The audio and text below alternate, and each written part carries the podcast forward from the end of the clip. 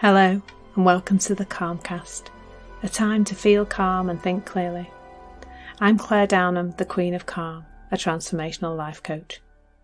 I was a burnt out head teacher who finally made the journey to calm after years of trying, and I want to prevent you from having to do the same. The Calmcast is a series of short explorations, gently guiding you back to your natural state, which is calm and clarity. Just listen like you would listen to music, with an open mind and curiosity. There's nothing else to do. Now let's relax into today's episode. So, today I am talking about the noise in our heads. Um, not sure if you've noticed that you're you have a lot of noise in your head. um, what what is it all about that noise in our heads?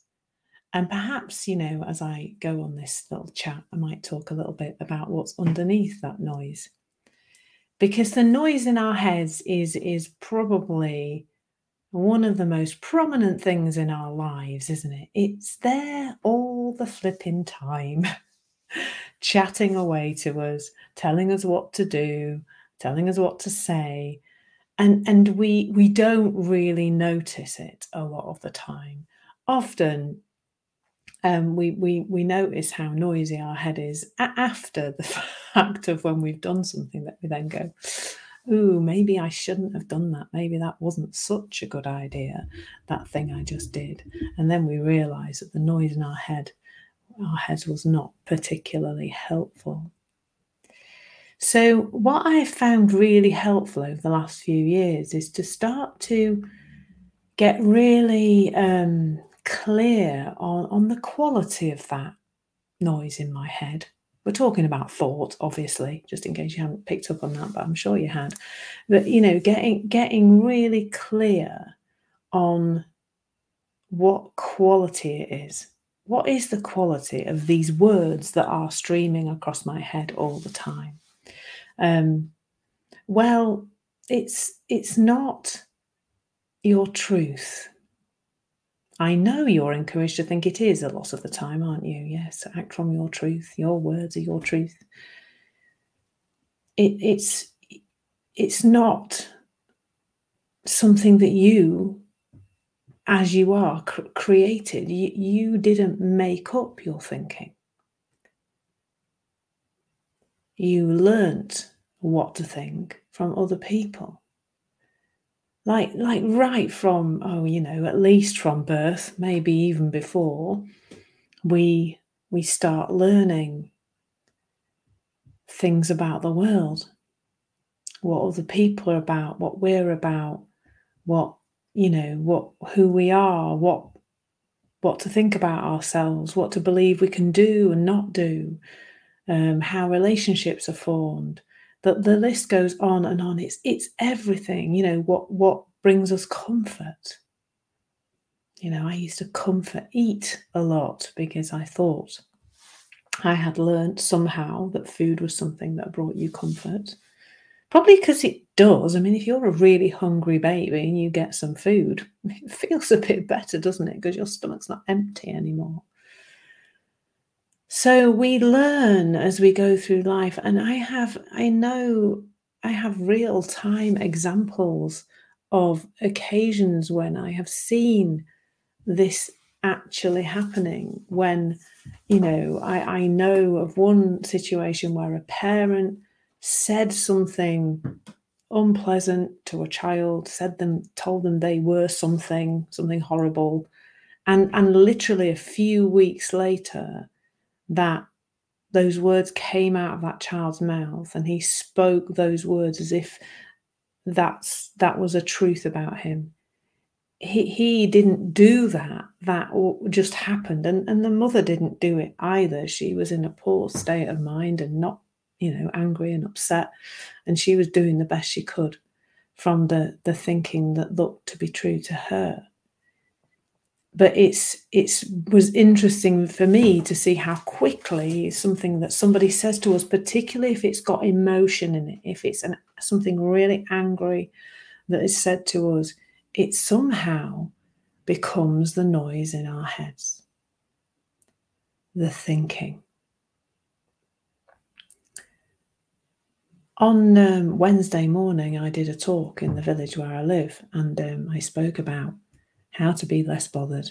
And luckily for me, there was a baby. One of the ladies who was in the room was on maternity leave, and she had a baby with her.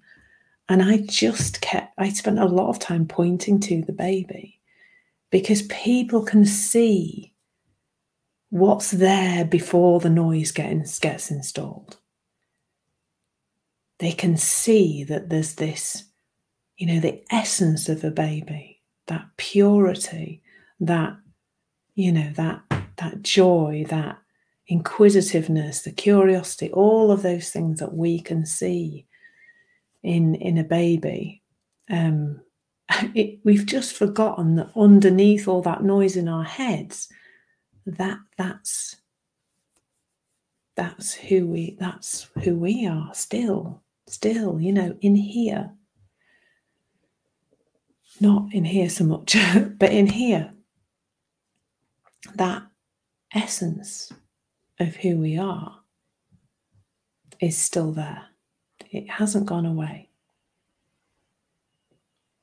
But the noise in our heads is very, very attention seeking, isn't it? it's very, um, it looks really, really real. It looks like it's to be attended to. It looks like it's to be listened to.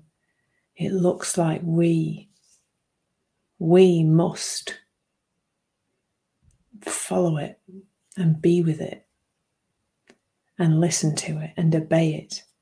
Michael Neill, one of my fave favorite teachers. I said, Fave, I'm not a teenager. Um, and one of my favorite teachers, he just says, It's not the voice of God. That noise inside your head is not the voice of God, it is the voice of the past. Wow, that's actually something I've never said quite like that before. It's the voice of the past. What we're doing is turning up in the present moment bringing a sack load of the voice of the past with us. It's not even our voice. It's not even our voice, somebody else's voice. I often think it's strange that, you know, it's that voice in our head that stops us doing things that we so can do.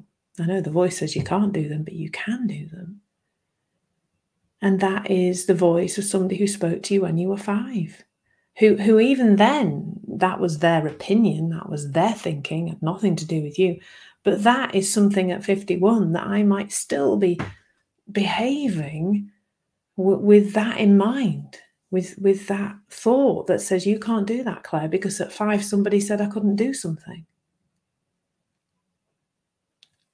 that's the noise in our heads that's what's holding us back it's what's stopping us living our our most joyful life. It's in the way.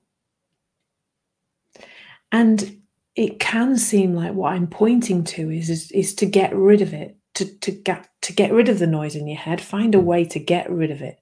You know, delete it, do do something, try and change your thinking, manipulate it.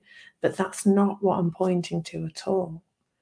I'm pointing to changing your relationship with it bringing some awareness to it, starting to see the quality of it, that, that it is in the moment, it might look like really high quality, helpful stuff. But when we start to think about where it came from, that it came from an angry parent's thinking or an angry teacher's thinking or a horrible bully's thinking that we just learned from, then it seems to me to make less and less sense to pay attention to that. It's its quality is not good enough for your amazing capacity to do things in the world.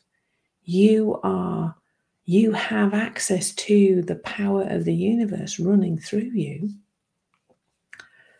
But so much of the time, that will say, don't do it. The, the day when I did the talk on Wednesday, I, I was walking down to the village and I decided that I was just going to speak from my heart. I didn't want to prepare but the voice in my head was like, You can't do that. How very dare you? Don't be doing a talk without preparing. That's ridiculous. Blah, blah, blah. and and and I even took with me my remarkable where I keep all my notes about things, and um, and did it and and but you know because it has a few talks on it already, and I didn't look at it. I managed to ignore that voice and just deliver from the heart, and the talk was. It felt lovely to to just deliver, and it flowed out of me, and it seemed to land with the people in the room, and that was wonderful but quite often that voice that voice is either telling us to do things that are maybe not the most helpful things to do and it's telling us not to do things and therefore getting in the way of us giving our best into the world so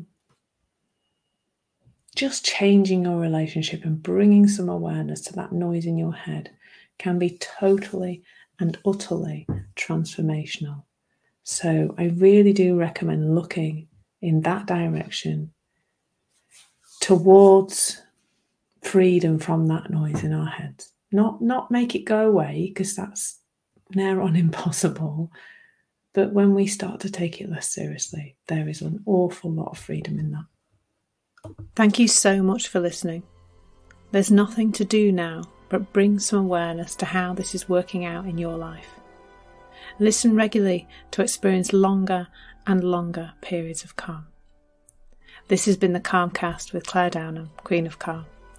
Take care and keep listening.